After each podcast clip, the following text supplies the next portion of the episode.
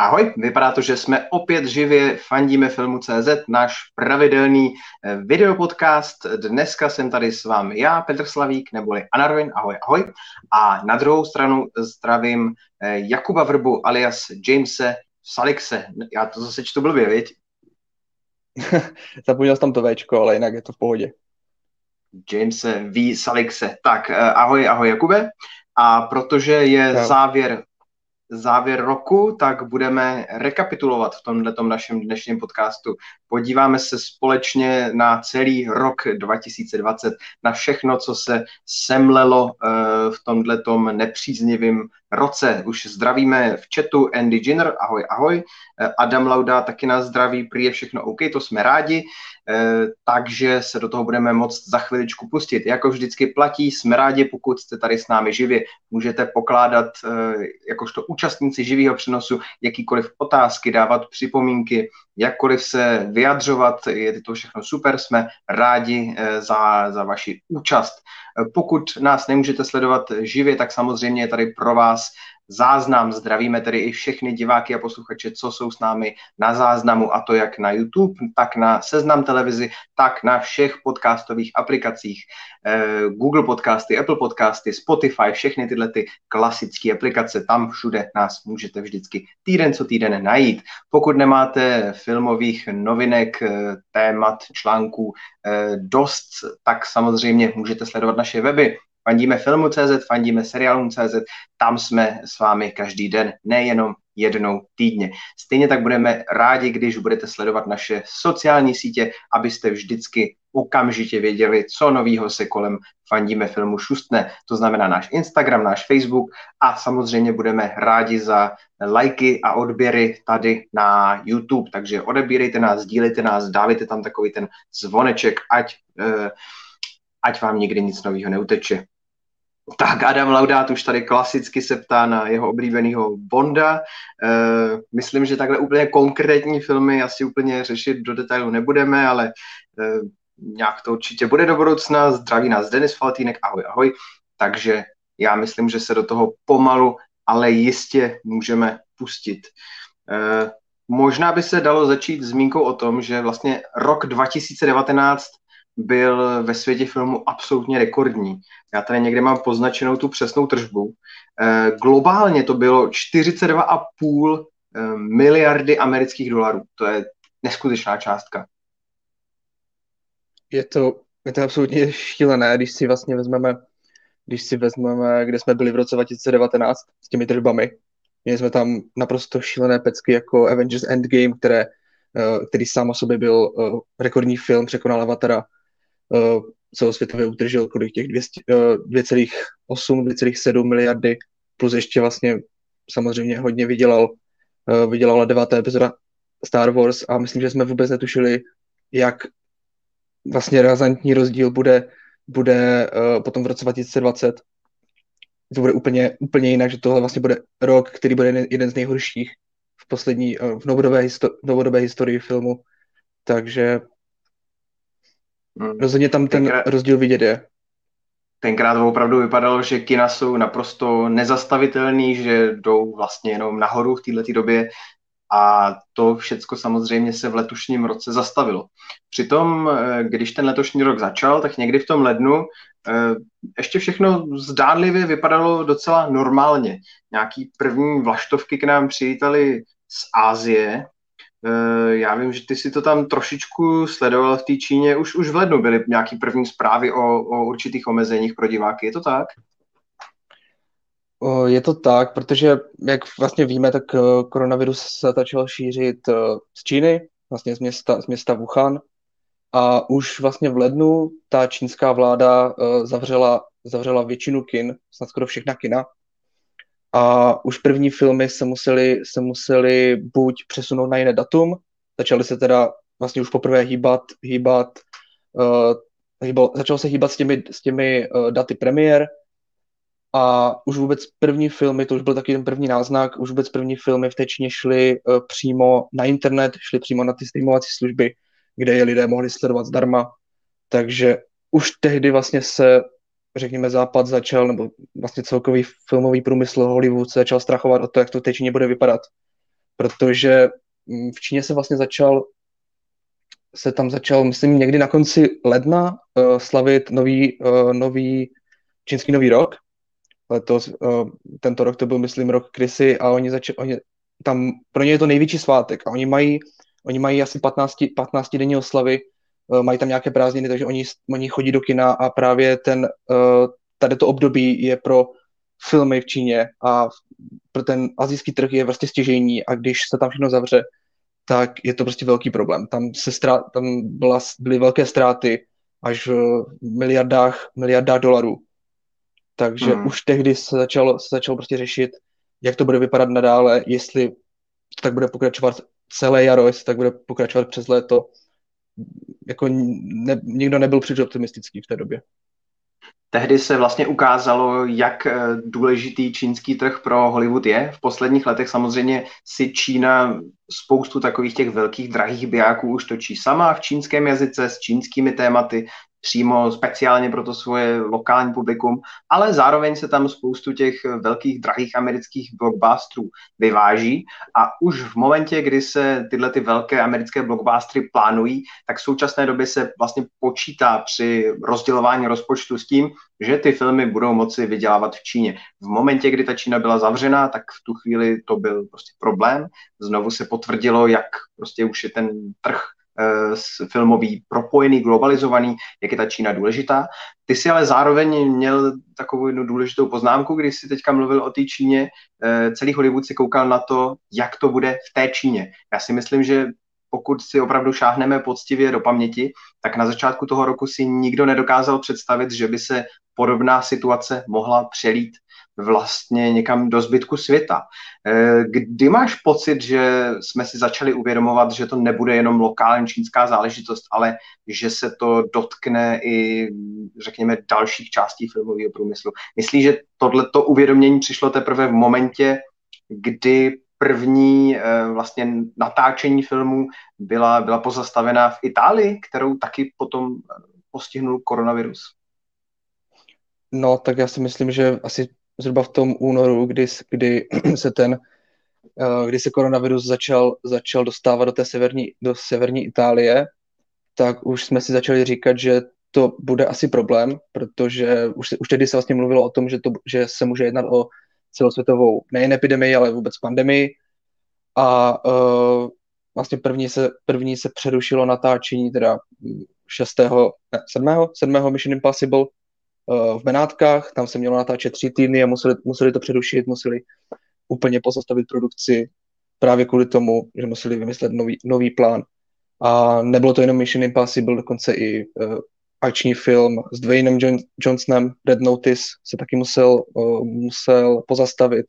A takhle to vlastně to pozastavování, prostě to bylo jak domino, začalo to, začalo to tím Mission Impossible, když se bavíme o těch velkých filmech a pokračovalo to přes ten březen, přes ten duben i velké Marvelovky, jako třeba Shang-Chi, který se natáčel v Austrálii a která vlastně taky, řekněme, padla, respektive uh, taky tam začala platit ta hygienická opatření zhruba někdy, někdy v tom březnu, tak se musel tady, musela tady ta Marvelovka azijská přestat natáčet.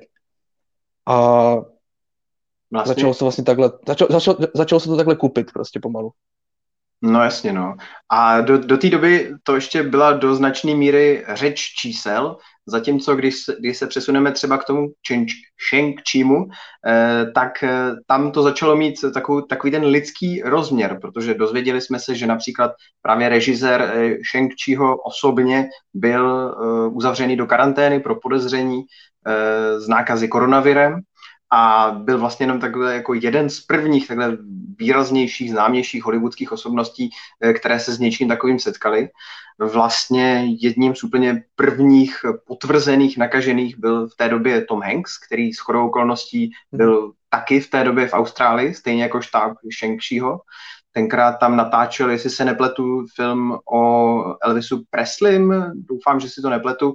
Každopádně natáčel tam nový film Jo, děkuji moc. Natáčel tam nový film, Tom Hanks a Tom Hanks je samozřejmě prostě prvotřídní superhvězda, kterou zná na téhle planetě pravděpodobně úplně každý, kdo kdy viděl nějaký film, tak v tu chvíli si myslím, že to ten Hollywood začal vnímat ještě od o jako dost víc, že to mělo najednou tyhle ty známé tváře, které o tom koronaviru mohli nějak jako mluvit do médií a vlastně sdělovat lidem, že tohle opravdu jako existuje a není to jenom nějaká uzavřená čínská záležitost, ale reálně se to může posouvat, posouvat i někam dál. No. Přesně jak říkáš, ty produkce padaly jako mouchy po dešti a to byl asi pro Hollywood jeden z prvních problémů, že možná si ještě v tu chvíli pořád ředitele studií neuvědomovali, jak rozsáhlá tato krize vlastně bude, ale začal jsem mluvit o tom, jestli po skončení pandemie Eh, se stihnou všechny ty termíny premiér vlastně, když eh, byla ta natáčení, natáčení pozastavena. Hmm. Ono to vlastně souvisí všechno se vším, protože už když v té Číně museli, museli zrušit premiéry těch velkých filmů, především eh, v březnu tam měla mít premiéru vlastně Mulan, hmm. v březnu nebo v dubnu, teď si nejsem úplně jistý, já myslím, že to byl březen, takže měla mít premiéru, Mulan a samozřejmě uh, Disney těžce spolehal na ten čínský trh, protože je to pro ně prostě speciální film. A vzhledem k tomu, že ten čínský trh byl, je, je vlastně pro filmový průmysl ten druhý nejdůležitější hned po Americe, tak eh, v momentě, kdy se posunulo Mulan, tak se to muselo posunout na nový termín a jakmile začnete hýbat s jedním filmem eh, v kalendáři, v tom přeplněném kalendáři eh, těch premiér, tak najednou prostě se začnou postupně vytlačovat, vytlačovat všechny ostatní s tím, že se ještě tím, že pozastavená produkce taky uh, posune vlastně tu premiéru, protože je to všechno nalajnované dopředu. Pak už se Takže to všechno to, všechno to spolu souvisí a ono stačí fakt tehdy, nebo tehdy stačilo, aby jeden, jeden člen jeden člen štábu to chytil a, a šl, šel vlastně do karantény uh, celý štáb, no. Samozřejmě, hmm. když, to, když, uh, když je pozitivní uh, hlavní hvězda filmu, tak uh, je pochopitelné, že se je pochopitelné, že se natáčení zastaví, to je právě ten příklad, příklad Toma Hankse. A prostě jsme... pak už to, pak už to je jak domi, to je prostě domino, jako dominový efekt a už to všechno padá. Přesně tak. Ty, tohle to bylo přesně to období, kdy najednou se to všechno začalo sypat naraz, najednou. Předtím to byly nějaký ty vzdálené zprávy o tom, že v Číně se zavírají kina, v Itálii se pozastavuje natáčení filmu, to pořád opravdu bylo pro nás tak jako něco mimo realitu, ale pak najednou tady byl ten začátek března a přesně jak říkáš, jedna za druhou se zavíraly jednotlivé produkce, u nás to byla třeba velká Marvelovka Falcon and the Winter Soldier, kteří tady byli asi 10 dní a pak prostě museli z nenadání odjet, protože se u nás všechno zavíralo. Najednou se u nás zavřela všechna kina, v podstatě během asi tří dní nejdřív byla omezená kapacita, pak došlo k dalším omezením a pak najednou skrutím prstů byl na několik dlouhých kinů, eh, na několik dlouhých týdnů konec. Nikdo vlastně nevěděl, jak dlouho ta doba bude trvat. U nás se to tak nějak všechno posouvalo dál, ty premiéry, tak řekněme o dva týdny, o tři týdny, o měsíc. Nikdo nevěděl, co přesně bude, ale zdá se, že v Hollywoodu byli podstatně skeptičtější nebo lépe informovaní nebo měli nějaké větší poradní týmy protože první filmy začaly být odsouvané třeba o několik měsíců, minimálně na léto, případně na podzim. A pak to bylo ku příkladu i velice radikální studio Universal, které naprosto bez jakéhokoliv váhání odsouvalo filmy třeba o rok. Zářným příkladem je Rychlá zběsile devítka, kterou jsme měli vidět tuším na konci dubna, jestli si to nepletu. A oni řekli, ne, prostě kašleme na to, hodíme to rok, rok, rok dopředu. Eh, vzpomínáš já si na tohle období? Úplně... No, povídej. Vzpomínám, vzpomínám a já se jim jako nedivím, že to, chtějí pos- že to chtěli posunout uh, o celý rok, protože Aha. jinak ten film prostě nikam neuteče, to za prvé. A za druhé, oni nechtějí, hlavně prostě hlavně studia jako Universal, respektive menší studia, které uh, se svými značkami nemůžou tolik konkurovat, konkurovat Disneymu, tak zkrátka nechtějí jít prostě back to back ty premiéry uh, s Disneyovkami protože uh, Disney si může dovolit to posunout na jiný termín a úplně se moc neohlížet, neohlížet na ostatní. Za to ostatní se prostě hold musí přizpůsobovat velkým, velkým uh, premiérám, které nabízí především, především Disney. Takže oni nechtějí kolidovat a vybírají si nové volné termíny uh, prostě v sezóně, která možná není ještě tolik obsazená. Aby po uklidnění situace nevznikl v kinech přetlak a všichni se tam nepřetahovali o to pevně dané množství potenciálních diváků. Hmm. Já si myslím, že oni se tady tomuto předně chtějí vyhnout, i když, prostě, i když jako ty predikce taky mluvily o tom, že, že hod ty back-to-back premiéry budou čím dál častější, protože ty odsouvané premiéry a ty nové filmy, které už jsme měli mít za sebou, to se prostě nakumuluje uh, do jednoho roku a pak ne, nevím, jak to bude vypadat, jestli, jestli skutečně se budeme, budou některé týdny, některé otvírací víkendy hold prostě muset dělit mezi, mezi dva velké blockbustery, nebo jestli to bude dále odsunovat. Něco se prostě, něco se pošle, pošle přímo, přímo na VODčka, na streamovací služby. A tady, uh, já si myslím, že to bude složité, mož... prostě ono hýbat s tím, ano? Tady, tady tě možná zastavím, protože přesně to, to, to VODčko, ten, ty, ty premiéry filmů online jsou taky jedno z řešení, o kterým ta studia začala reálně uvažovat.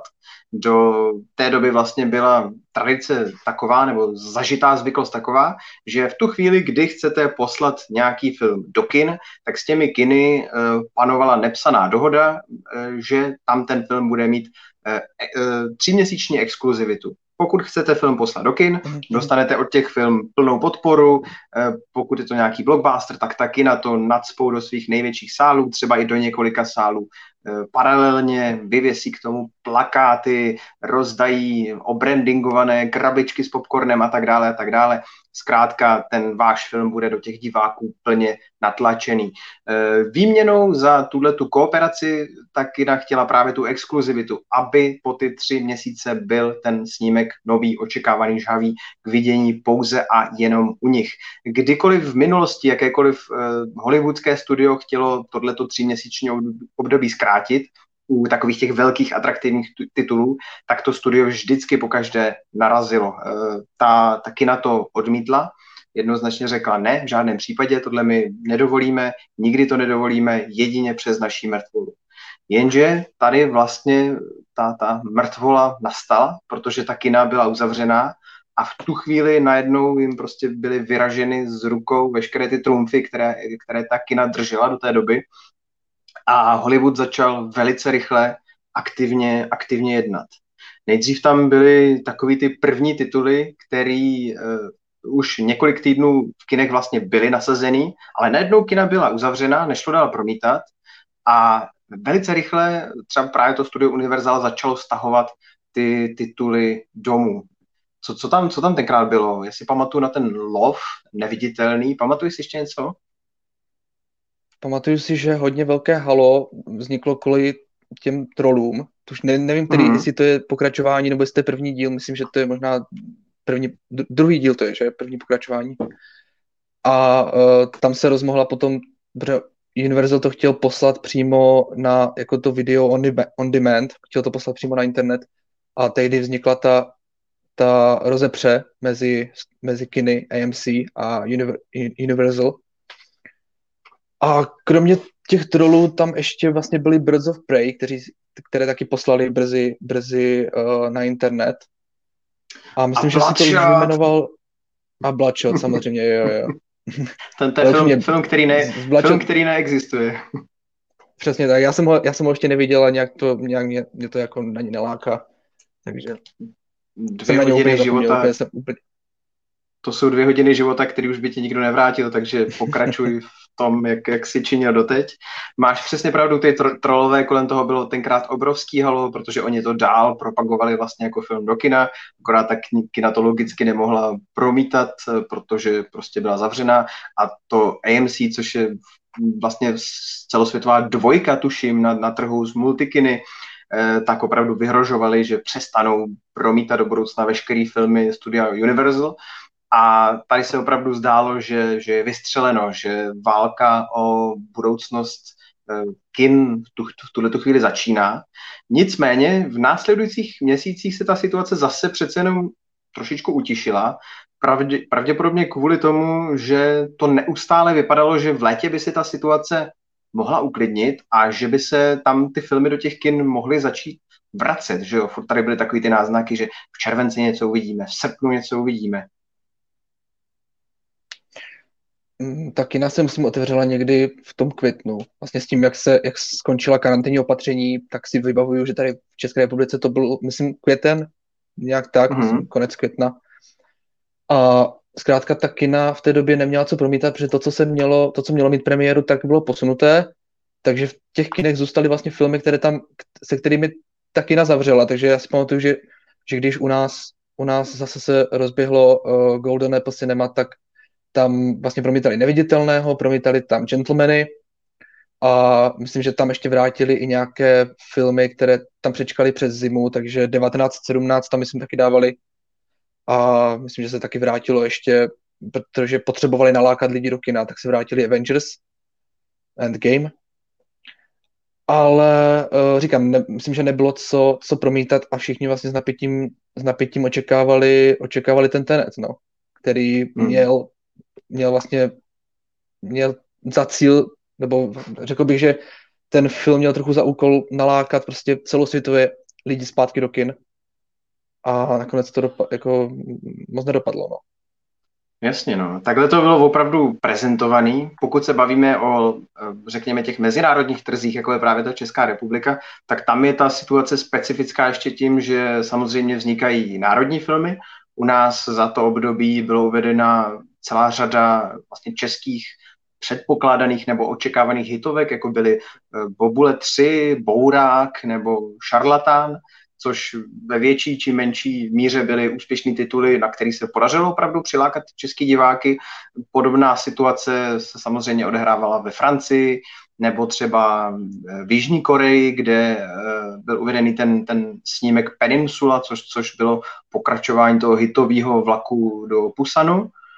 A podobné případy pravděpodobně se odehrávaly po celém světě, ale takový ty velký, velký filmy, drahý hollywoodský filmy, které mají potenciál opravdu hýbat tím, tím celým filmovým průmyslem a nějakým způsobem ho směřovat, tak ty byly odsouvaný, zdržovaný a přesně jak říkáš, eh, čekalo se, že přijde Tenet Christophera Nolana, velkolepý, drahý, původní blockbuster s originálním námětem, nevycházel z žádný videohry předchozího filmu, z něčeho takového.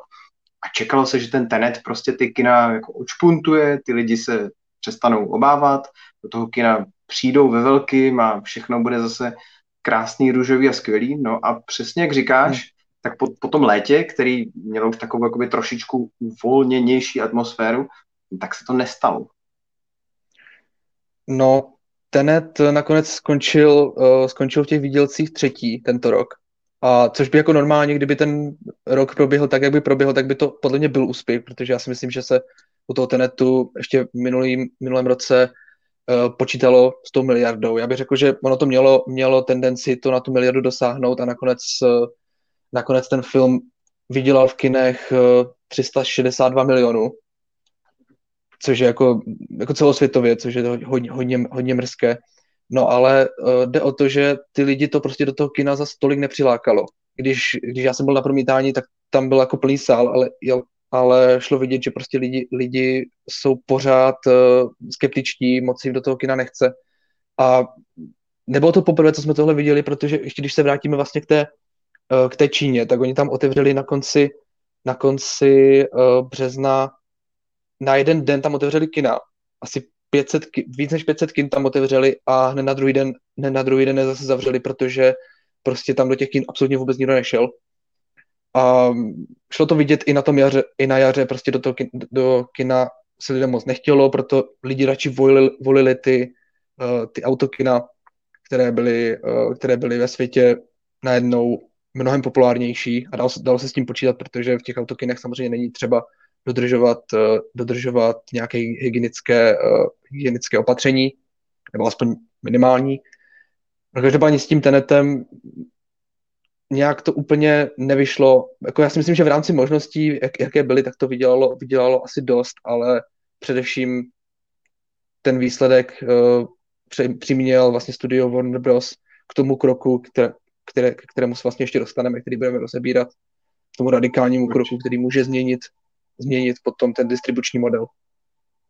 Určitě, určitě. Eh, tam opravdu je otázka, eh, jak by si ten film vedl za normálních okolností, to samozřejmě nikdy nezjistíme. Asi je možný teoreticky, že třeba diváci tomu snímku nebyli tak naklonění, ale zásadní roli samozřejmě hrálo přesně to, co říkáš, že lidi se báli do těch kin, a nebo že na celý řadě trhů především ta kina nebyla vůbec otevřená. Ve Spojených státech ten snímek utržil celkově jenom několik málo desítek milionů dolarů a tam je to daný především tím, že v Kalifornii a v New Yorku byla kina zavřená, což jsou vlastně celosvětově dva vůbec z největších možných trhů, kde ty tržby vždycky bývají ex, extrémní a najednou v těch Spojených státech prostě bylo otevřeno v takových těch středových státech, eh, kde, kde jsou ty oblasti jako relativně málo, málo zaledněné, no. takže tam se asi s nějakým zajímavějším příjmem nedalo moc počítat. Já ještě možná bych se vrátil o krok, o krok zpátky k jednomu takovému zajímavému eh, tématu, co si teďka ty nakousnul, to byly ty autokina. A celkově bych zmínil takový ty alternativní modely vydělávání, který nezvolili filmoví distributoři, ale přímo ta, ta kina. E, ty osobně máš zkušenost s autokinem nebo s nějakou takovou tu virtuální premiérou, který probíhaly, nebo s nějakou další takovouhle e, zkušeností? Uh, nemám, nemám. Co se týče těch virtuálních premiér, tak četl jsem o nich, uh, nějaké proběhly, ale nevím, jestli u nás v České republice. Všiml jsem si, že, že asi ano, ale já jsem si četl o nějaké virtuální premiéře Los Angeles, kde vyloženě pro, ty, pro lidi, kteří se toho zúčastnili někde v oblasti uh, Los Angeles, tak jim ještě rozvážili, rozváželi uh, do domovů vyloženě popcorn a nápoje. Ale každopádně doma jsem to nikde, doma jsem to neskusil a s tím autokinem taky ne, taky jsem, i když, uh, i když u nás jedno bylo a vůbec v té době na, na jaře respektive na, na začátku léta ta autokina vyrostla všude po republice, tak jsem neměl při, příležitost to zkusit, no. Docela mě to mrzí, protože, protože to zní zajímavě, ale hmm, Já... uh, říkám, neměl jsem příležitost. Já to beru spíš jako takovou kuriozitu, protože přece jenom ta filmová nabídka tam ne, nebyla úplně taková nejžavější. Často se tam promítaly nějaké staré prověřené klasiky. Asi tak nějak počítali s tím, že lidi tam přijedou partičce kamarádů nebo s celou rodinou a že tom autě nebude úplně stoprocentní pozornost, dejme tomu na ten film, tak aby e, lidi nemrzelo, že si třeba do toho povídají, tak jim pustili nějakou starou klasiku, nevím. V těch kinech tam ty virtuální premiéry tam opravdu bylo zajímavé, když k tomu byla poskytnuta nějaká ta služba navíc. V Česku to nejčastěji bývaly nějaké třeba přednášky e, před filmem nebo po filmu. Tu, tu přednášku tam vedl třeba e, nějaký vyloženě filmový, filmový vědec, někdo, kdo vyučuje filmovou vědu, tak o tom eh, třeba klasickém kousku vlastně měl možnost přednést něco bližšího, zajímavého těm divákům. Většinou tam byl otevřený nějaký chat, třeba před filmem nebo po filmu, kde ti diváci měli možnost spolu sdílet nějaký ten zážitek. A opravdu asi se ukázalo v tuhle tu chvíli, která taky na kolem sebe měla vytvořenou nějakou tu komunitu, protože tuhle tu možnost měli e, příležitost využít taková ta klubová kina, e, nejčastěji v takových těch větších městech, asi jako jsou Praha, dejme tomu Brno, Ostrava, Olomouc, kde jsou taková ta artová nebo e, řekněme studentská kina, kam opravdu chodí taková ta stará, stálá klientela takových těch vybíravějších diváků ale že by třeba ty velký multikina měly v této době nějakou možnost si nějak přivydělat, tak to, to si popravdě nespomínám, jestli tam proběhly taky nějaký takovýhle virtuální, virtuální premiéry. No asi, asi spíš méně než více, pokud vůbec. Tak. Eh, no a možná bych zmínil ještě letní kina, taky podle mě taky nebyla vůbec, uh, taky nebyla opomenutá a myslím, že byla velice populární ještě na začátku leta, nebo vůbec přes celé léto. Takže hmm. protože jako, když letní kino nabízí možnost být aspoň na tom čerstvém vzduchu, člověk nemusí být zavřený, zavřený eh, v tom kinosále a nemusí mít roušku. Ona ta rouška taky jeden z důvodů, proč se lidem asi do toho kina nechtělo prostě sedět Jasně. v tom kině a mít, eh, mít, mít na sobě roušku. Je to prostě nepohodlné, není, není to úplně ideální.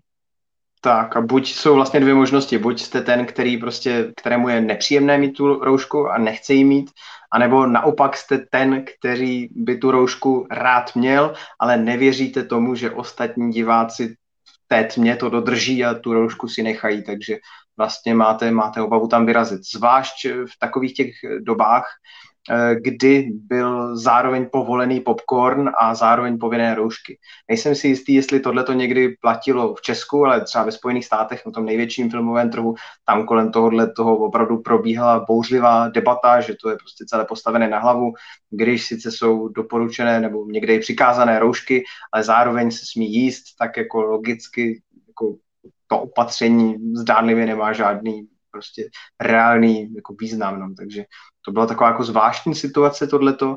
Eh, těch bezpečnostních opatření se dělala celá řada, že jo, různé to dezinfikování těch ploch, což ale někteří ti epidemi, epidemiologové tvrdí, že to je z hlediska toho šíření eh, viru vlastně ten nejmenší problém, nějaké, nějaké kontaminované plochy, že daleko větší problém je ten, ten uzavřený vzduch, ale nevím, nejsem, nejsem virolog, zase tak jako do detailu o tom nedokážu pohovořit.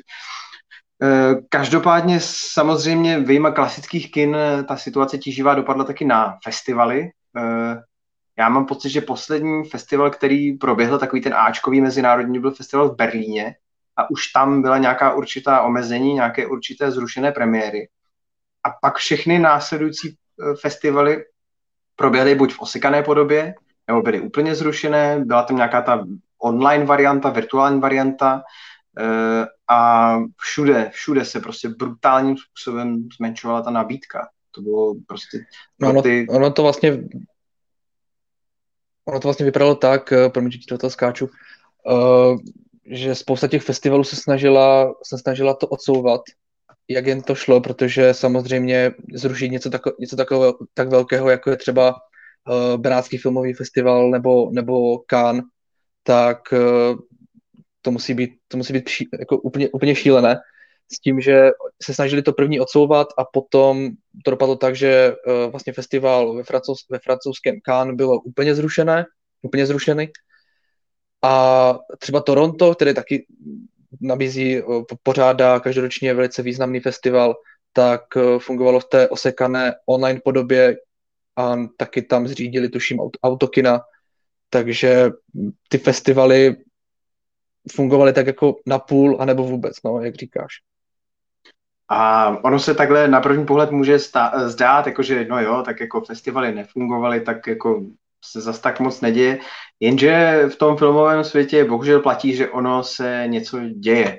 E, zatímco takové ty drahé blockbustery velkolepé za sebou mají tu marketingovou mašinu těch studií, jako jsou Disney, Warner Brothers a vlastně není problém diváky informovat o tom, že tyhle ty snímky existují, že by se o ně měli zajímat, ale pro takové ty menší filmy, kterých je samozřejmě ohromná záplava, je strašně těžké se v nich nějakým způsobem vyznat nebo zorientovat, tak pro tyhle ty snímky jsou naprosto stěžení nejrůznější filmové ceny nebo festivaly, protože to je signál pro filmový trh, že by se o tyhle ty snímky měly zajímat. Jakmile se s, e, nějaký snímek dostane na velkolepý nebo řekněme ten významný filmový festival, jako je právě to zmiňované Cannes nebo Toronto, tak v tu chvíli zavětří další festivaly. Ten film má možnost se podívat dál, dál po světě.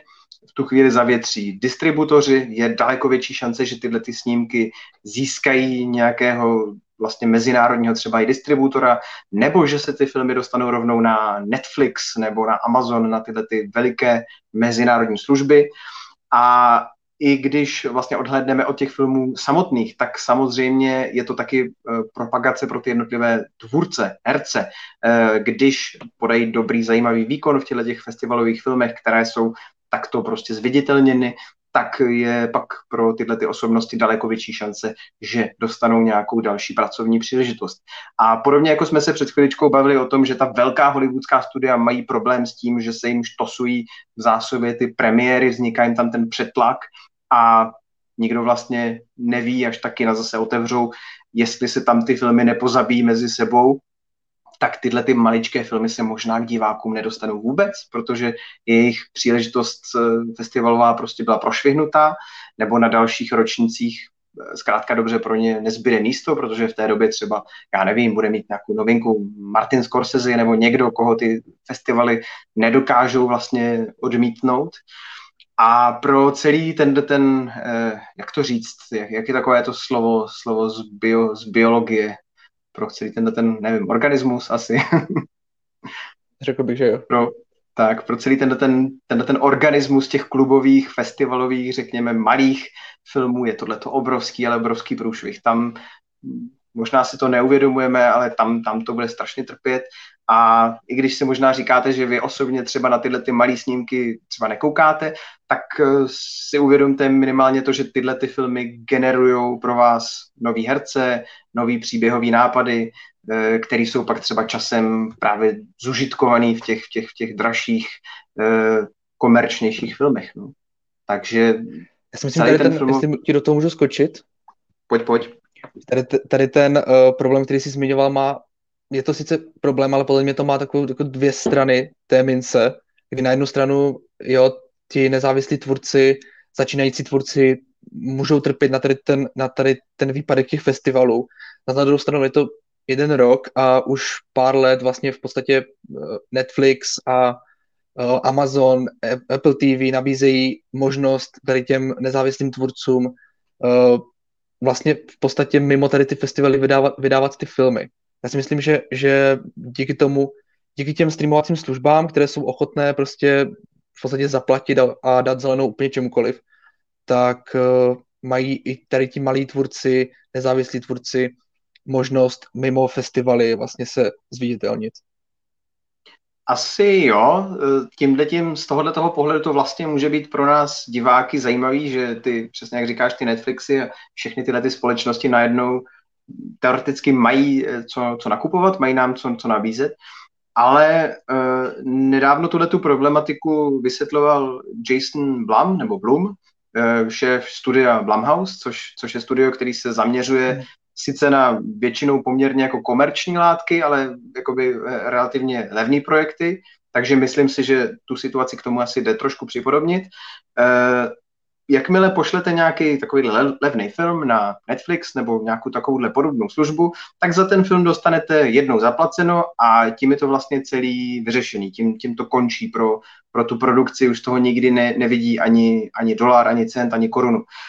Eh, kdežto pokud jste trpěliví, s tím filmem pracujete, objíždíte s ním ty festivaly, pak se vám třeba podaří získat dokonce i, nevím, nominaci na Oscara nebo něco takového, tak najednou ten snímek v těch kinech celosvětově utrží třeba 30 milionů dolarů, což může být z hollywoodského hlediska relativně zanedbatelná částka, pokud se bavíme o nějakých že jo, Avengers nebo Hvězdných válkách, ale eh, u filmů, který stály z realizací i, nebo které eh, které stály prostě, jak, jak sakra, já jsem se zaseknul úplně neuvěřitelně. Jejíž rozpočet nepřekročil třeba 5 milionů dolarů, náklady na reklamu nepřekročily 5 milionů dolarů, tak je to najednou prostě nějaký 20 milionový zisk a tohleto maličké studio je schopné z té částky zafinancovat výrobu několika dalších několika dalších zajímavých uh, filmů. Je to vlastně taková investice do budoucna. Takže nějaké ty následky tam zkrátka dobře jsou v tom, v tom hmm. ekosystému. Ekosystém, jo, to bylo to slovo, souhlasím. který jsem hledal. tak, takže jako jo, no, bohužel všechno to souvisí se vším a e, těch e, pozitiv je tam jako relativně málo. Možná teďka jsme probrali takový ty menší postraní e, záležitosti a můžeme se zase vrátit postupně k tomu hlavnímu proudu. E, ještě než se vrátíme ještě, ještě, k, k uvádění filmu, tak skočíme těm... k natáčení filmu.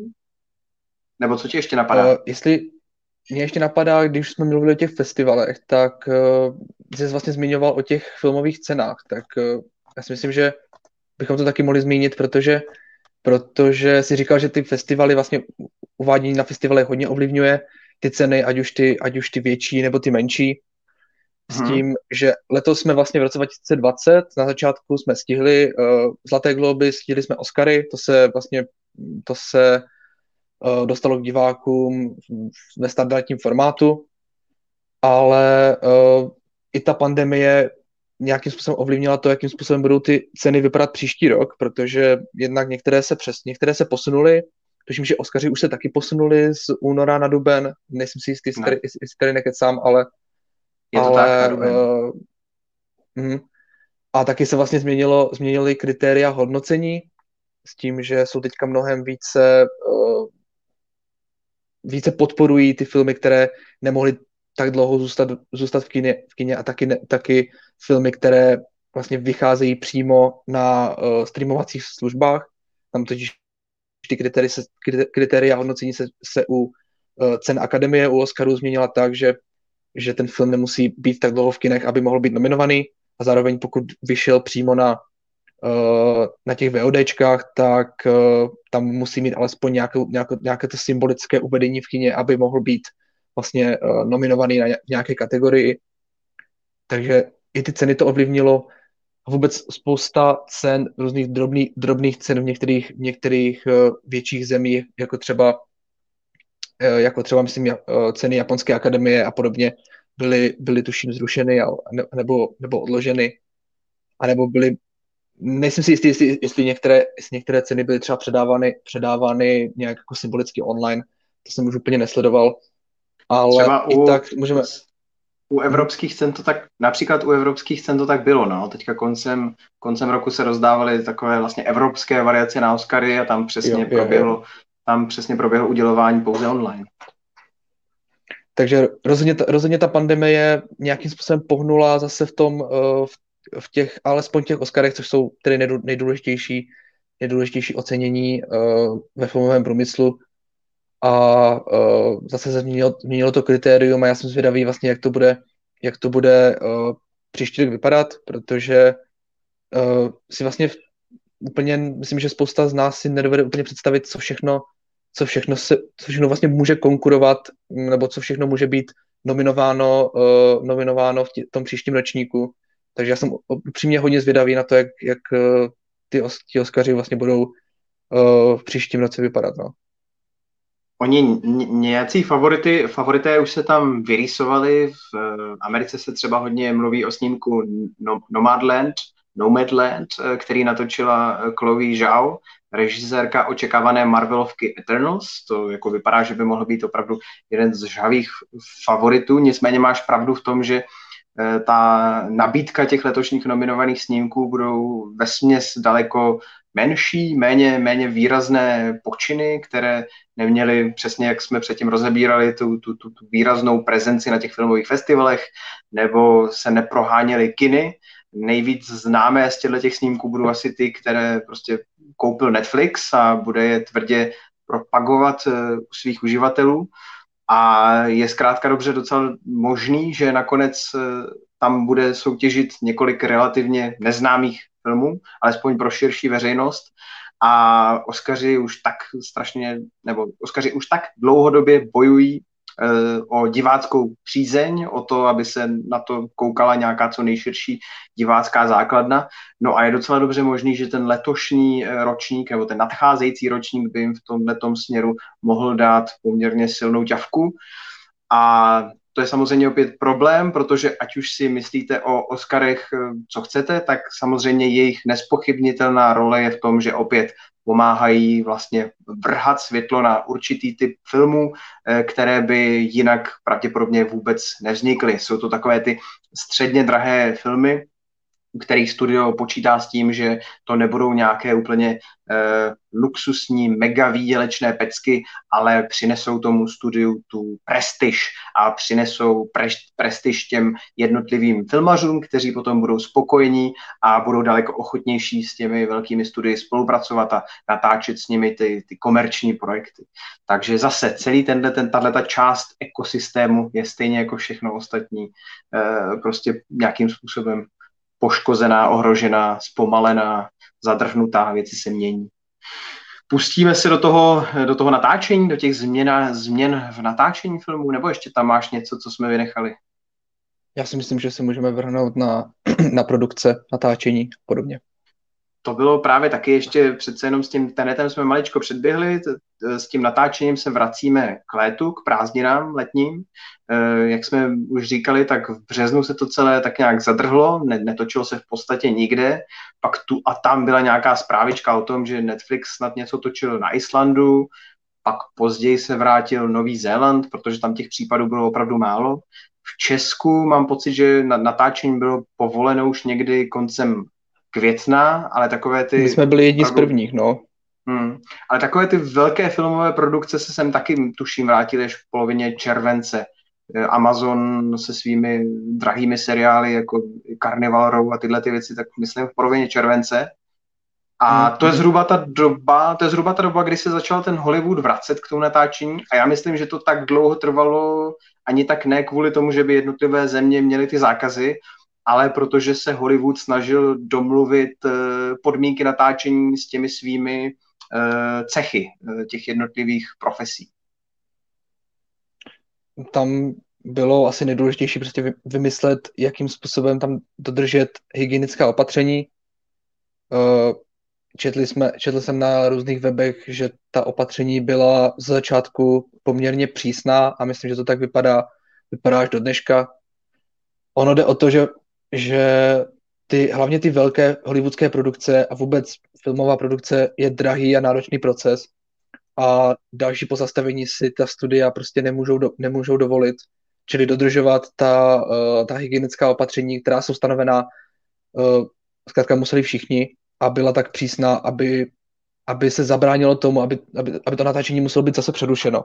Takže já se tomu vůbec nedivím, že, že ta opatření byla tak vlastně přísná, a že trvalo tak dlouho, než byla vůbec zavedená, než se ty produkce vrátily zpátky, uh, zpátky uh, do nějakého chodu. Ano, taky, taky museli vymyslet vůbec logistiku toho natáčení, jestli, jestli uh, budou natáčet exteriérové, exteriérové scény zase ve studiu, vevnitř, uh, nebo které scény se budou natáčet, natáčet dřív, které se budou později. Vím, že jsme třeba na našem webu taky psali pár článků o tom, jak se měnili podmínky natáčení uh, intimních erotických scén a podobně, takže, takže to všechno se muselo uh, vlastně vymyslet, aby pak se zamezilo dalšímu předušování, dalším, dalším prodlevám, protože ty studia to stojí strašné prachy. Uh, Tahle ta finanční náročnost těch opatření dokázala opravdu pozastavit natáčení celé řady menších projektů, u celé řady eh, seriálů pro Netflix jsme slyšeli, že další série byla zrušena třeba právě jenom kvůli tomu, že ty, ty přidané náklady nebo kvůli těm přidaným nákladům by se ta další řada prostě Netflixu nevyplatila, tak to bylo celé zrušené. Takže ty částky na, na tu bezpečnost opravdu musí být šílené. Nějaká přesnější čísla se k nám dos, donesla z natáčení jurského, jurského světa trojky, což byl film, který to opravdu velice transparentně prezentoval před veřejností, všechna ta svá bezpečnostní opatření. Já si myslím, že z hlediska studia Universal to tenkrát byl takový opravdu jako uh, eh, PR-ový manévr, aby ukázali všem svým jako potenciálním spolupracovníkům v tom filmovém průmyslu, že opravdu jsou schopni zajistit nějaké ty relativně bezpečné podmínky a že by se neměli tedy bát do budoucna začít eh, natáčet. Opravdu se z toho udělal takový jako ten, ten příklad z toho jurského světa. Eh, já nevím, nemáš to tam náhodou, čirou náhodou někde před sebou, ty, ty, ty jednotlivé opatření toho jurského světa? Eh, toho jurského světa nemám. To bohužel, že se to můžu pokusit najít. Ne, tak to, to, to ale... se nehledej, ale, ale určitě máme to tady nějak obecně, tak jestli, jestli, jestli bys to jenom schrnul, co se tak jako obvykle dělalo na těch natáčeních. No tak pochopitelně roušky museli nosit všichni, kromě herců, kteří byli zrovna před kamerou. Uh, samozřejmě velice důležité, důležité opatření panovala pro uh, maskéry, kteří uh, byli vlastně v blízkém kontaktu, kontaktu s hercem, kterého museli, museli nalíčit, takže uh, rukavice, roušky, můj, někdy i, tře- i, i vyloženě plastové štíty. Uh, co dalšího? Myslím, že i rozestupy, to se hodně, to, to se hodně řešilo s tou uh, velice nedávnou kauzou uh, Toma Cruise na, uh, během natáčení Mission Impossible, který se velice uh, rozčilil na, na, na, na své na členy štábu, kteří nedodržovali právě, právě rozestupy. Uh, ještě přemýšlím, co, co dalšího tam, tam bylo. Já, já tady vidím v těch tvých poznámkách ještě samozřejmě uh, dezinfekce, hygiena, to si vzpomínám, že kolem toho se hodně řešila taky likvidace těch, těch hygienických pomůcek, že opravdu veškeré ty jednorázové rukavice a takovéhle ty věci, že se to pak uh, vázalo do obrovských igelitových pytlů, které bylo potřeba opatrně prostě zneškodnit. Na tohle to všechno byly sepsány pečlivé regule, kdo je nedodržoval, tak v lepším případě je seřval Tom Cruise, v horším případě je pravděpodobně nějaké to velké hollywoodské studio propustilo.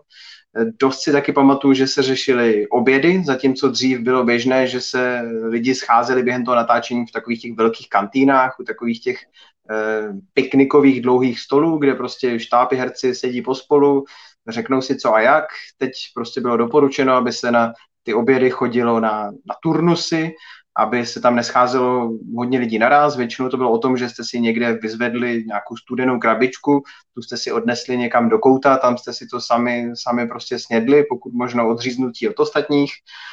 U těch natáčení, kde to bylo možné, tak tam byla vytvořena vlastně taková jakoby bublina, podobně jako se to dělo například ve sportu, možná jestli sledujete sport, tak jste mohli sledovat, že nějaké týmy byly vlastně uzavřené jakoby v bublině od, odtrhnuté od okolního světa, tak u některých těch natáčecích štábů to bylo dost podobné, že se ti, ti členové toho týmu jenom minimálně setkávali s lidmi mimo ten štáb a třeba konkrétně u toho Jurského parku, nebo toho Jurského světa 3, tak tam si ještě pamatuju, že přesně jak říkal Jakub, tak hodně se to natáčení přesunulo do ateliéru, místo toho, aby se točilo někde eh, na skutečných lokalitách, tak se stavěly kulisy, natahovala se zelená pozadí, na které se pak ty lokality při, přikreslily digitálně a nicméně teda ten štáb toho jurského světa vyrazil na Maltu, ale nejeli tam ty hlavní herci. Jeli tam prostě jenom kaskadéři, jeli tam nějaký pomocní kameramani, ty tam podle nějakých předem daných pokynů natočili, natočili ty lokace a potom prostě v postprodukci se do toho s pomocí klíčov, eh, klíčování zeleného pozadí prostě dosadili ty, ty, ty, ty hlavní hvězdy. No. Takže celý tenhle ten proces je ještě daleko větší piplačka, než, než, než to bylo kdy předtím.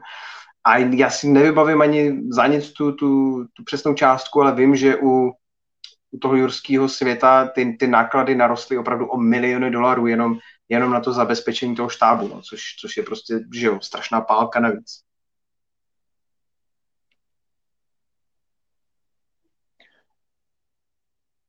No, já myslím, že, že ta částka za uh, ta hygienická opatření možná nebyla tak vysoká jako částka, která prostě nabobtná, nabobtná uh, v tom rozpočtu toho filmu, když musí být ten film neustále, neustále odkládán. Takže já si myslím, že to, to, že to je to menší zlo. No. A díky tomu se, díky tomu se uh, ty produkce vlastně mohly vrátit zpátky do nějakých kolejí, mohlo se začít natáčet. Uh, myslím, že dokonce do konce léta, nebo snad do konce roku, potom už, je, už se to nějak výrazně nezastavilo, pokud tedy nebyl zase někdo, někdo, uh, někdo z toho štábu nebo nějaká herecká hvězda nemocná, ale to už jsem upřímně nezaznam, nezaznamenal uh, žádné takové tam, zprávy. Tu a tam, tu no. a tam zastavoval Batman, navzdory všem těm velkým opatřením i ten jurský svět musel párkrát zastavit. A občas se někde stalo, že opět byl uzavřený vlastně celý stát, tak například teďka v Kalifornii asi na dva týdny zase opět zakázáno úplně kompletně točit a vše, všechno musí čekat. No. Takže pořád tam ty, ty případy jsou navzdory té, té nej, nej, největší možné snaze těch, těch filmařů. Ale přesně jak říkáš, jak se to hýbe kupředu. No. Mm-hmm. Tak, jdeme na, jdeme myslím, na filmový pod... Ano. Jdeme, jdeme na filmový podzim? Určitě. Pojďme na filmový podzim. Takže tam, tam byl ten tenet, eh, u toho jsme vlastně se, se zastavili a teďka se teda obloukem vracíme na té časové ose zase k tomuhle. Jak jsi říkal tu tržbu, kolik že to bylo nakonec, nějakých 360? Zhruba? No, 363 tak nějak. 363 milionů celosvětově a to je prostě problém. Pokud eh, vás film i s marketingem vyšel na nějakých 300 milionů, tam si Hollywood asi udělal poměrně jasnou představu, že tudy cesta nepovede. Mm-hmm. Uh, tam už se začalo teda uvažovat o tom, že uh, zkrátka, pokud, dokud se ta situace nezlepší, tak uh, to kino nebude, nebude primárním, primárním zdrojem výdělku. Takže ten podzim se nesl v tom, v tom velice odvážném kroku uh, společnosti Warner Bros. nebo Warner Media, uh, která se rozhodla, že vlastně celý, uh, všechny svoje premiéry roku 2021 pošle zároveň do, tak, teďka mě, teď... vlastně zároveň na HBO Max. Tak, teďka jsi mě trošičku vypadnul, tak jenom uh, Warner uh, vlastně na konci roku, jak si říkal, se rozhodl všechno poslat na mm. Zároveň do kina, zároveň na stream. To byl teda úplně až ten, ten samotný prosinec, předtím potom Tenetu panovala taková ta doba té nejistoty, kde jsme vlastně nevěděli, uh, co bude dál, že jo, protože dál, se ty premiéry posouvaly. Uh, Disney zkusil už v září poslat Mulan zároveň do kin a zároveň na stream, ale tenkrát to vypadalo, že ty výsledky asi zas tak zářné nebyly, tak si všichni tak nějak jako kladli tu otázku následně, co, co bude dál, nikdo nevěděl. Všechny filmy se vlastně jenom odsouvaly, jenom u snad u té Pixarovky Duše eh, taky došlo k rozhodnutí, že bude místo do kin uvedená na stream. A pak teprve najednou z ničeho nic přišlo to, přesně jak říkáš, to velké rozhodnutí toho Warneru, pojďme to všechno poslat zároveň do kin i na stream a to, to spustilo strašnou lavinu reakcí, názorů, pohledů. Mm. Jako, oni nejsou vlastně tento rok první, kdo o tom teda uvažoval. První, už jsme o tom mluvili, s tím začali ti Číňani, kteří to udělali tak, že, že ten film poslali hned uh, místo toho kina na, uh, na VODčka a dali to zdarma. Potom, uh-huh. uh, potom to vypadalo tak, teda ten druhý krok bylo, že ty filmy, které byly v kině, tak brzy, brzy nečekalo se ty tři měsíce, šly rovnou na, na internet za normální cenu, kterou nabízely ty, kterou nabízely ty streamovací služby, pokud teda nenabídli nějakým jiným způsobem, jako třeba jako to, také to půjčení toho filmu za nějakou částku. A Mulan, to tedy, tehdy byla kontroverze, kdy oni to dali na Disney Plus za tu cenu uh, 30 dolarů. Myslím, že si musela domácnost zaplatit 30 dolarů za to, aby to mohli pustit na tom jednom, jednom zařízení. A to taky z, uh, vlastně zvedlo vlnu kontroverze, protože uh, vlastně se říkalo, že pro jednotlivce to absolutně nemá smysl a zase pro nějakou větší uh, rodinu to možná může být trochu výhodné. No a myslím, že, myslím, že teda Warner Media to udělalo tak, že, že bude to zároveň v kině a zároveň na HBO Max. Samozřejmě tam na tom HBO Max už nebudete nic doplácet, prostě si to pustíte za tu cenu, která je, za kterou si předplácíte tu, tu streamovací službu.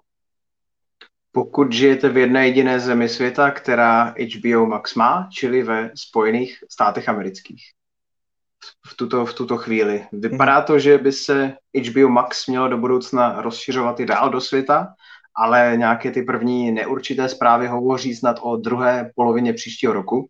Tak uvidíme, jestli k tomu opravdu dojde a jestli se to stane taky u nás.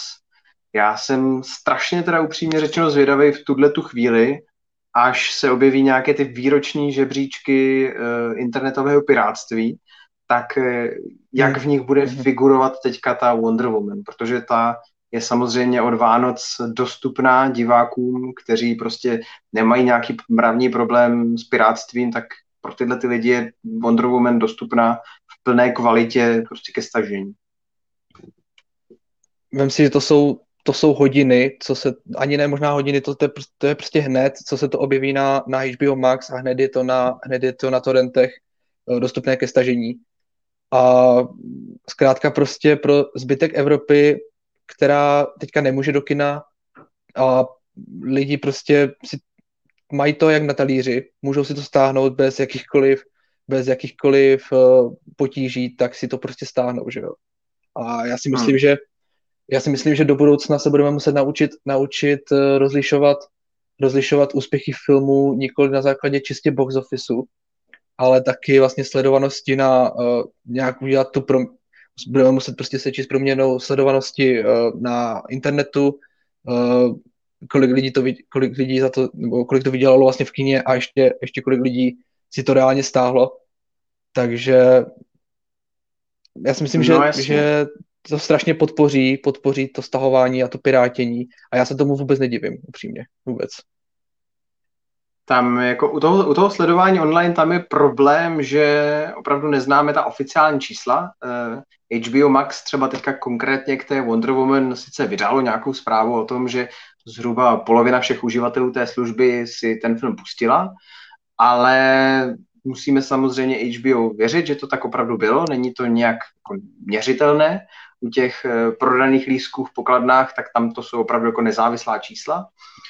A třeba takový Netflix, ten prakticky vůbec eh, neuvádí jak si jeho jednotlivé tituly vedly. Tu a tam se pochlubí e, tím, když má nějaký titul, řekněme, vysokou nebo rekordní sledovanost, ale průměru žádná konkrétní čísla nevydává, jenom na těch svých stránkách má k dispozici takové ty top teny nejsledovanějšího, což je jako zase opět otázka, jestli Netflixu můžeme věřit, že to skutečně jsou ty nejsledovanější pořady, a nebo jestli je to jenom nějaký další marketingový nástroj, jak vás postrčit k tomu, abyste se dívali právě na jednu z těchto těch deseti záležitostí. Nevím, kdo, kdo ví, těžko, těžko opravdu říct. A pro nás, jakožto prostě pro eh, filmový, filmový, filmový publicisty je tohleto problém z toho hlediska, že se to snažíme sledovat, eh, snažíme se opravdu nějak jako měřit eh, to, o které filmy je mezi diváky nějaký reálný zájem, co mezi nimi opravdu skutečně jak rezonuje. A, ale to samozřejmě jako většinu širší veřejnosti asi ve finále nemusí až tak zajímat. Ale největší problém, tahle ta, ta, ta sledovanost, no, měření toho úspěchu těch snímků je pro filmové tvůrce. Teď se kolem toho rozhořel veliký spor právě e, s tím přechodem na tu službu HBO Max, kde celá řada těch e, filmařů okamžitě začala být e, na poplach, začali vyhrožovat, že se s těmi studii budou, nebo že se s tím studiem Warner budou třeba i soudit, a to vlastně jedno z jednoho prostého důvodu. E, ti filmaři často mají nárok na nějaké podíly ze zisku. A v momentě, kdy ten zisk je jednorázový, studio Warner to prodá e, svojí ceřiné společnosti HBO Max, tak tam ten zisk vlastně vznikne jenom jednou a je relativně minimální. Když to v kinech teoreticky by ten snímek, e, ten či onen snímek mohl vydělat třeba miliardu, a v tu chvíli samozřejmě ty podíly z toho zisku by byly daleko větší. No. A velké hollywoodské hvězdy se tohohle toho teďka docela bojí, což na jednu stranu si můžeme říkat fňuk, fňuk, no tak hollywoodské hvězdy budou o něco méně megabohaté, ale tahle ta situace samozřejmě potom dopadá následně i na takové ty dílčí, dílčí filmové pracovníky, kteří taky občas mají nárok na na nějaké ty tantiemy a tak podobně. No. Takže zase poměrně hypotet, nebo hypoteticky poměrně velký zásah do celého toho hollywoodského ekosystému. Mm, nej, nejhlasitěji se proti tomu vyhradil, ohradil právě uh, Christopher Nolan, který už uh, v létě, už předtím, když se uvažovalo, nebo když se, když se Tenet neustále, neustále odkládal, tak tak on si stál za tím, že ten film prostě půjde do kin za každou cenu. A uh, on, protože Christopher Nolan je, je, velikým, je velikým zastáncem kina, uh, nechce prostě, aby, aby ten kinozážitek nějakým způsobem umřel, tak, uh, tak bojuje tady za to a nelíbí, a nelíbí se mu, nelíbí se mu, že by ty filmy šly přímo, přímo na internet, kde člověk zkrátka nemá možnost si ten, si ten film uh, ten film, film vychutnat. A já se Nolanovi ani úplně nedivím, protože on točí filmy dělané prostě tak, aby si člověk skutečně vychutnal na, vychutnal na tom co největším plátně, nejlépe, na, nejlépe, nejlépe v IMAXu. A jsem celkem překvapený, že se, že se proti tomu nějak výrazně třeba neozval uh, Quentin Tarantino, který, který je teda taky obrovským zastáncem uh, toho kinozážitku. Já, nebo jestli se ozval, tak jsem to osobně asi vůbec nezaregistroval ale myslím, myslím, myslím, že, myslím, že se proti tomu nějak, nějak úplně neohradil, možná se teprve ohradí, ale já si myslím, že to, to, ta jeho, ten jeho strach, ten jeho strach, nebo ta jeho, jako, že z toho není nadšený, já se mu, já se mu nedivím, já si myslím, že to je, že to je oprávněné. Tohle je právě taková ta potom ta, ta, ta, řekněme, ta filozofická debata už, kdy se bavíme o nějaké té hodnotě toho, řekněme, uměleckého prožitku. Já bych se ještě na chviličku zkusil zastavit u takových těch praktických záležitostí. Zmínili jsme teda uh, to, že se opravdu ty hollywoodský uh, tvůrci, ty hollywoodští, hollywoodští autoři, řemeslníci vlastně teďka mají strach z takové té, řekněme, finanční nejistoty, která s tím letím krokem může přijít. A pak, uh, pak je tu samozřejmě také otázka toho, jestli nebo jakým způsobem to ovlivní nějaké další financování těch dalších následujících teprve chystaných filmů. Ty standard, současné filmy už jsou hotové, už jsou vyrobené, zaplacené, vznikly ještě za starých časů, kdy byly nějaké předpoklady o tom, kolik by tyhle ty jednotlivé snímky mohly v kinech vydělat. Eh, jak už jsme naznačovali, tak samozřejmě v těch kinech ty tržby můžou růst třeba i do stovek milionů, možná do miliard u takových těch očekávaných megafilmů. Ale eh, v momentě, kdy ten film pošlete na to HBO Max, tak eh, i kdyby jsme pominuli internetové pirátství, kdyby najednou ta služba HBO Max byla dostupná prostě všude po světě, každý si to mohl za dvě stovky na měsíc předplatit a k nějakému pirátství by byly opravdu jenom zanedbatelné důvody, Eh, tak v tu chvíli opravdu zestává otázka, jestli ten součet těch jednotlivých předplatitelů je opravdu schopen nahradit ty tržby z těch kin a jestli se potom vlastně ve finále vyplatí eh, takovéhle podobné filmy vyrábět. Já si myslím, že tam bude velice složité uh, vymyslet jako tu, jako, jako tu ekonomiku nějak, nebo, nebo uh, to smlouvání, jak, jakým způsobem ten film prodat, na ty streamovací služby. Já si nedovedu představit, jak to bude vypadat, když budou ti teda film poslat uh, zároveň do kina a budou, dejme tomu, dopředu nějakým, nějakou analýzou počítat s nějak, nějakou tržbou a potom na základě toho budou chtít vyjednat prostě nějakou cenu, za kterou prodají ten film, film nějaké streamovací službě, tak aby, aby ta cena zase nebyla úplně, úplně přemrštěná. Já jsem teďka hodně přemýšlel o právě nové Bondovce Není čas zemřít, která tam se uvažovalo o tom, nebo byly zprávy o tom, že, že to nepošlou do kin jedině za předpokladu, že by to prodali některé z těch velkých, některé z těch velkých streamovacích služeb, jako je třeba Netflix nebo, nebo Apple TV, nebo ještě komu to nabízeli, si nejsem jistý, Amazonu, myslím, a nabízeli to za tu šílenou částku, uh, za tu vyloženě enormní částku kolem uh, 600 uh, milionů, myslím, nebo dokonce zprávy, zprávy mluvili o, o 800, 800 milionech, s tím, že vlastně Sony uh, teď si nemůžu vzpomenout, úplně mi vypadlo, které studio uh, má vlastně vlastně M, na... M, MGM. MGM, jo, jo, MGM, tak pro ně je to v tuto chvíli jediná, jediná značka, která jim něco vydělává a hlavně chtějí to prostě, chtějí za každou cenu ten uh, film poslat do kin, v případě, že by to nevyšlo, v případě, že by fakt došlo k tomu, že by ta kina uh, byla příští rok mrtvá, tak si chtějí zajistit to, že ten film skutečně něco vydělá, takže vymýšlejí tady ty šílené částky, za které to chtějí prodat. A právě proto mě zajímá, jakým způsobem to bude vypadat, když to bude teda půl na půl. Jakým způsobem se ta ekonomika bude vlastně dělit.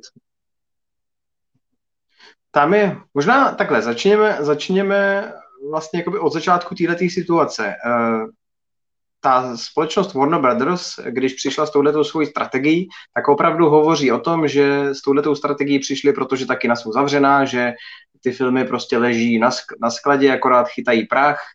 E, přesně ty už si předtím zmiňoval to, že časem by tam byl ten přetlak příliš velkého množství premiér, které by se požraly mezi sebou a už zkrátka dobře není možné dál čekat, je potřeba e, nějakým způsobem ty, ty filmy dostat e, k divákům. To je taková ta jejich argumentace a tváří se, že v tuhle chvíli jde vlastně jenom o nějaké dočasné řešení, že do budoucna by se třeba k nějakému vlastně tomu známému, dosud známému kinomodelu třeba i chtěli vrátit.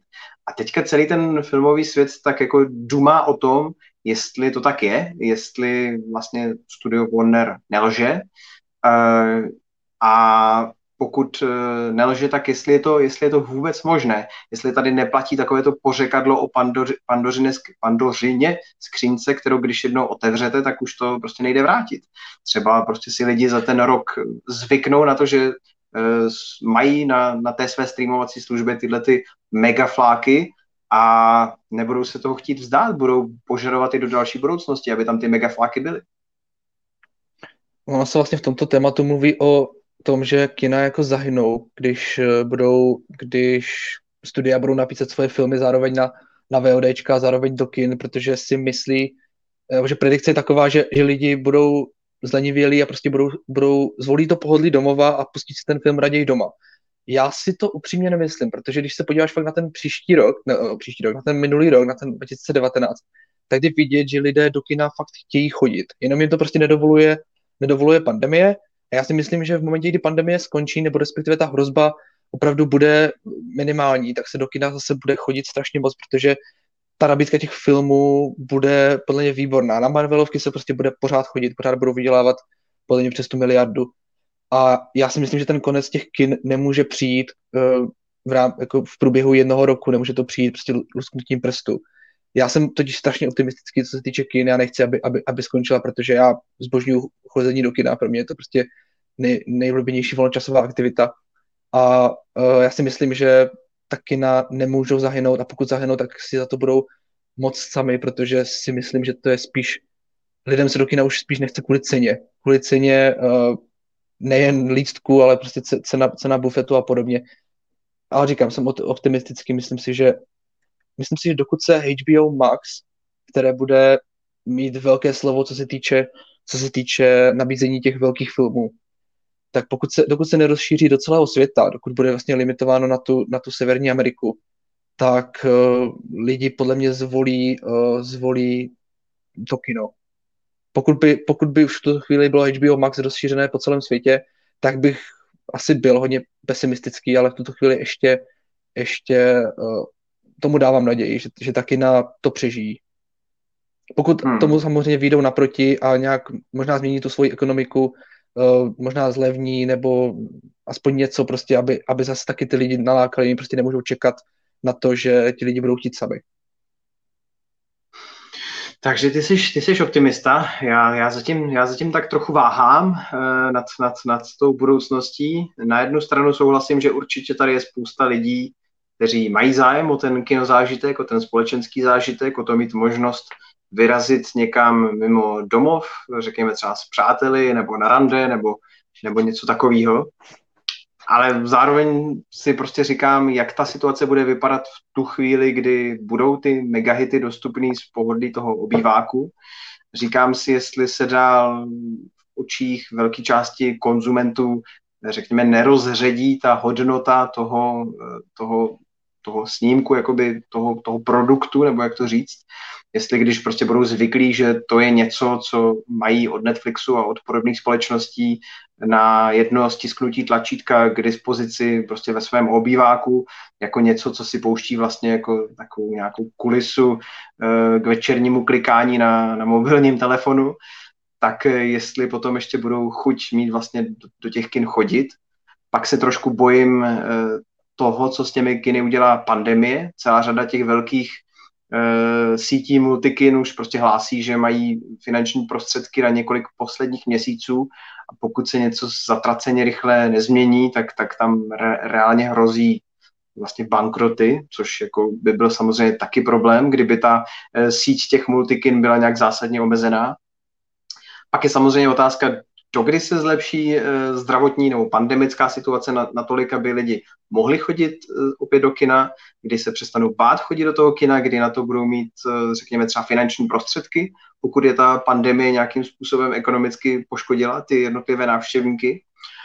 A pak se taky trochu bojím takového toho efektu, toho, toho začarovaného kruhu.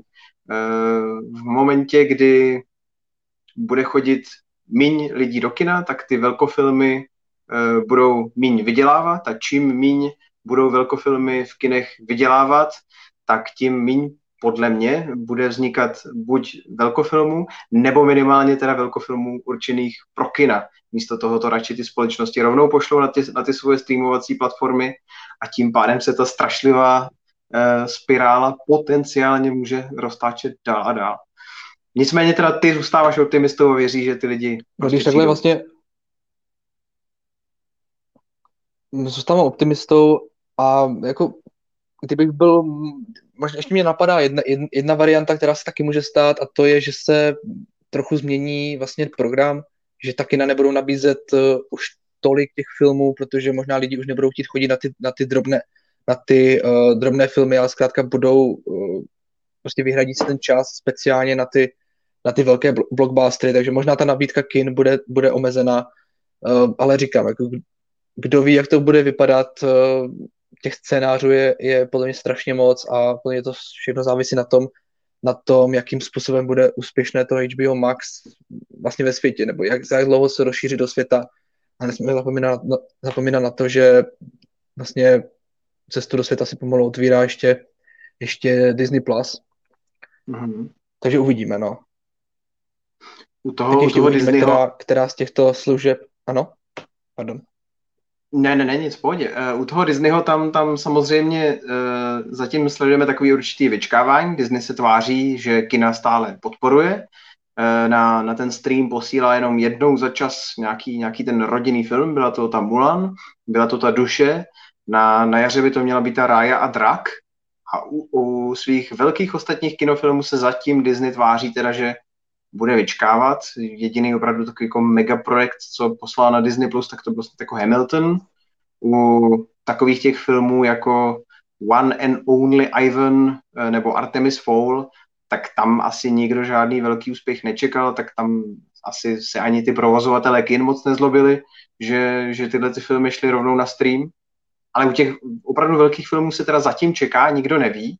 Ale zároveň pro tu svoji službu Disney Plus i tak nabídli opravdu kolosální nabídku, že jo, tam bylo, já nevím kolik, nějakých těch 20 Marvel seriálů, nebo 10 Marvel seri- seriálů, 10 Star Wars seriálů, to je v podstatě eh, kontinuální program jenom Star Wars a Marvelu na, na celý dlouhý rok, tak pak opravdu se tak jako zase znovu nabízí ta otázka, budou ti lidi ještě mít chuť chodit eh, do kin, když budou zásobovaní touhletou cestou? Těžko, těžko říct, těžko říct. No, taky musíme přemýšlet o tom, jestli, jestli si všichni pořídí všechny streamovací služby, které budou najednou vlastně k dispozici. Jestli všichni hmm. budou chtít mít eh, předplacený Netflix, zároveň HBO Max, zároveň ještě Disney+. Plus. K tomu ještě všemu, dejme tomu Apple TV nebo Amazon. Já už takhle předpla- si předplácím, předplácím příliš mnoho a už, už, už, jsem, už jsem tím zahlcený, takže, takže asi, asi, asi taky záleží na tom, jestli, jestli jaký to bude mít úspěch, tady ty streamovací služby jako Disney Plus nebo HBO, HBO Max u nás. Já si myslím, že Disney Plus asi jo, to bude mít úspěch snad všude, protože tam ten obsah je, je hodně populární. U toho HBO Max se uvidí, no. No, taky záleží, jak budou cenově konkurovat Netflixu a podobně, který mi přijde upřímně docela drahý, takže hmm. říkám, Já jsem to, dobro... jsou, jsou to šílené, šílené dohady, ale mhm já jsem do budoucna u tohohle dost zvědavý na to, jak moc se rozšíří v Evropě takové to přikládání těchto těch služeb jako bonus eh, k nějaké, k nějaké další službě. Eh, třeba ve Francii už je poměrně běžné, že si koupíš třeba internetové připojení a dostaneš k tomu eh, třeba Netflix jako bonus zdarma. Tohle to hodně frčí ve Spojených státech, kde se třeba právě HBO často přikládá k různým telefonním nebo internetovým přípojkám a to je taky v současné době pravděpodobně jeden z důvodů, proč eh, je společnost Warner tolik tlačí ty svoje filmy na, na tu službu HBO Max, protože eh, jak Warnery, tak HBO, všechny tyhle ty mediální eh, společnosti vlastní velká telekomunikační firma AT&T, která provozuje telekomunikační infrastrukturu, přidává, prodává internetové a telefonické připojení a snaží se nějakým způsobem na té svoji síti udržet co nejvíc stálých zákazníků. A právě když těmhle těm zákazníkům nabídne nějakou tu další uh, službu navíc, jako je třeba právě to HBO Max, tak uh, vlastně předpokládají, že tam ty zákazníky udrží. Uh, Tihleti velcí giganti, ve kterých pracují manažeři kteří zešli z nějakého, řekněme, ekonomického nebo technologického pozadí, nemají žádnou vlastně hollywoodskou zkušenost, tak ti vůbec nevnímají už film jako nějaké umění nebo nějakou další jako jinou hodnotu, jako nějaký ten entertainment, ale opravdu jako nějaký prostě přídavný produkt skrze který je, je možné dalším způsobem uh, udržovat nebo navyšovat svoji uživatelskou základnu vlastně vlastníků telefonní, telefonní přípojky, no. Což je možná pro nás uh, milovníky umění dost, dost nemilá představa. Jo, já jako souhlasím a k tomu to nemám moc co dodat, takže máš pravdu. Takže no, trošku, trošku se tohohle toho, trošku se tohohle toho bojím, no, takže myslím si, že po čase tady budeme otevírat eh, takovou tu debatu, eh, na jedné straně, pokud si to zákazník žádá, aby měl ty filmy rovnou na talíři doma, na, v tom svém obýváku na té svojí televizi, tak potom v rámci pravidel svobodného trhu by měl zákazník dostat to, co se mu žádá. Na druhou stranu je tady vždycky takové to riziko, takové to, uh, jak je to anglické přísloví, uh, are you sure what you wish for, jak se to správně říká. Buď opatrný na to, co si přeješ, se říká v češtině, tak nějak, já si nejsem úplně jistý, jestli tohleto no, pořekadlo tady v, máme. V podstatě, v podstatě příběho, pří, takže v podstatě příběhová berlička druhé Wonder Woman, jo, chci, chci říct. Tak, tak, Protože be careful. Druhá Wonder Woman byla v podstatě přes, přesně, přesně, o tady to, přesně o tady tomhle. dej si, dej be si careful. co si přeješ. Jo, jo, be careful what you wish for. Tak, tak, tak si to pamatuju ze všech těch uh, kliše, kliše, kliše amerických filmů. A je možný, že prostě si budeme přát opravdu tu, tu, tu větší záplavu těch filmů na doma a že to nějakým způsobem opravdu poškodí, poškodí celý ten, celý ten trh. No. Už, už teď si někteří filmoví eh, třeba kritici stěžují na to, že na těch streamovacích službách je spousta skvělých filmů, ale o těch skvělých filmech se nemluví, protože na těch streamovacích službách zkrátka dobře zapadnou. Nejsou vidět, jeden pátek se tam objeví, koukne se na to třeba pár desítek milionů lidí, což je skvělé, ale prakticky vůbec se o tom nemluví. Když, to, když je to uvedeno v těch kinech, tak je z toho najednou taková událost, takový event, takový event a e, ta, ta hodnota toho snímku je najednou úplně jiná a ten snímek má To je právě to, co jsme Povídej. To je to, co jsme zapomněli probrat a to je, to je vlastně taky ten marketing, který, který kvůli té pandemii utrpěl.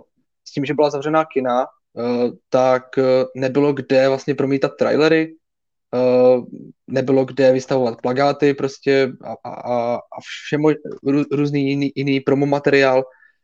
Já si myslím, že tím taky možná trochu utrpěl ten Tenet, který se musel uchylit k tomu, aby propagoval svoje, svoje věci ve Fortniteu. Uh, takže takže já se, já, se, já se bojím právě o to, jak bude vypadat marketing, protože, protože jsem si nevšiml, že by Netflix nějak výrazně třeba, třeba propagoval svoje filmy, kromě, kromě trailerů na YouTube, který, který, prostě, který vydají, ale jinak, jinak vlastně veškerý, veškerý taky ten hype na všechny ty velké filmy se v podstatě budoval především, především uh, těmi trailery v kinech a podobně.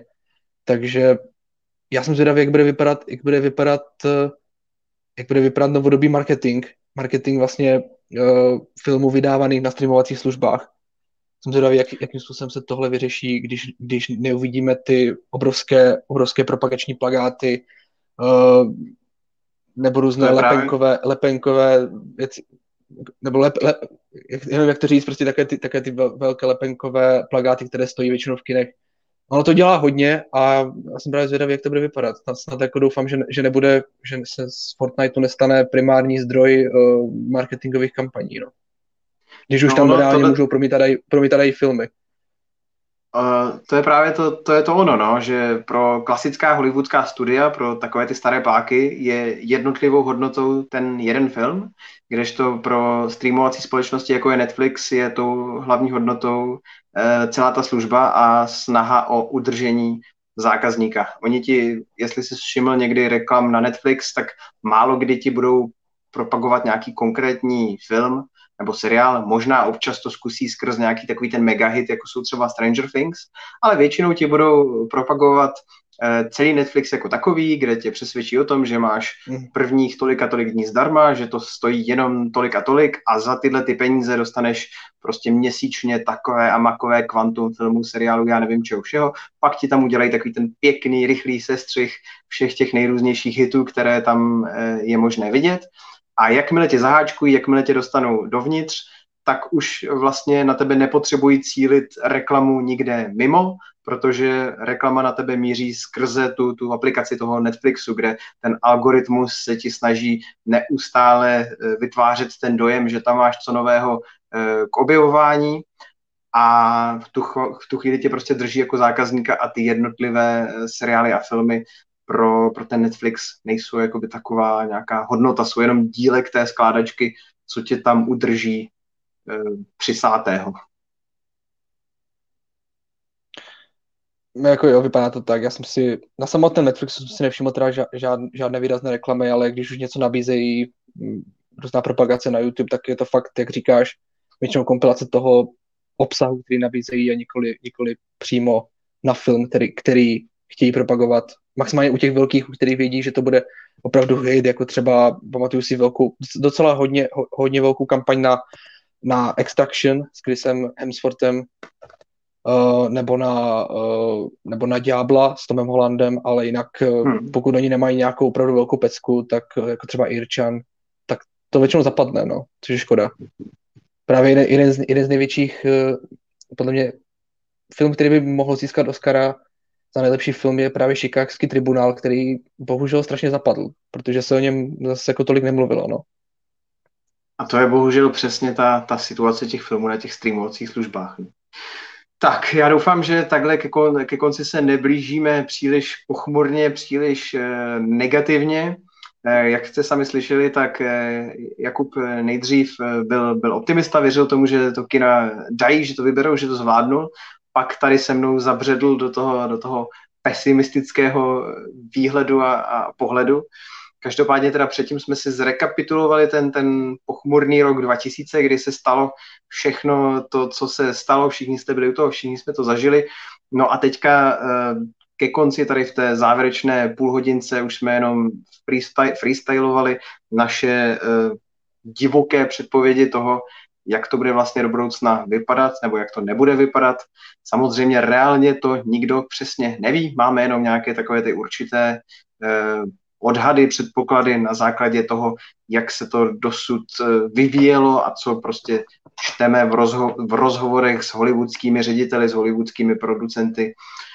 A budeme tu situaci dál sledovat u nás na webu fandíme filmu.cz, fandíme seriálu.cz, Eh, budeme dál pokračovat v těch podcastech, někdy třeba za rok se tady můžeme sejít a sami sobě se smát, jak jsme to všechno předpověděli špatně a všechno, by, všechno to bylo nějak úplně jinak. Napadá tě ještě cokoliv zásadního, co jsme, co jsme zapomněli dodat k tomuhle tomu našemu obsáhlému tématu změn v Hollywoodu v roce 2020 a dál do budoucnosti? Já si myslím, že jsme to, že jsme to probrali asi všechno. Uh, s tím, že jsem se tě chtěl ještě, naposl- ještě než skončíme zeptat, jeden z našich diváků se ptal, jak, jaká byla naše uh, vý, výběr top ten filmu, tak já bych se tě zeptal teda, jak je tvůj, tvůj osobní favorit tohoto, tohoto šíleného uh, covidem prosáklého roku, nechám si to, užila, kterému bys... Nechám si to, nechám si to jako pro sebe jako tajemství, protože to bude jedno, nebo protože to bude hlavní téma jednoho z našich příštích příštích podcastů, kde se zaměříme jen a jen právě na ty nej, nej, nej, nejžavější filmy. Ale abych dal takový malý tease, tak jsem si téměř stoprocentně jistý, že v mém top tenu bude pravděpodobně figurovat uh, chuťovka Palm Springs. Dobře. Dáš ty, dáš, dáš ty nějaký jeden tease, který si myslíš, že stoprocentně do svého top tenu zařadíš? Uh, zcela určitě tu zmiňovanou, uh, zmiňovaný Chicagský tribunál, protože já jsem velký fanoušek toho všech scénářů, které napsal Aaron Sorkin, který naprosto úžasný talentovaný scénarista.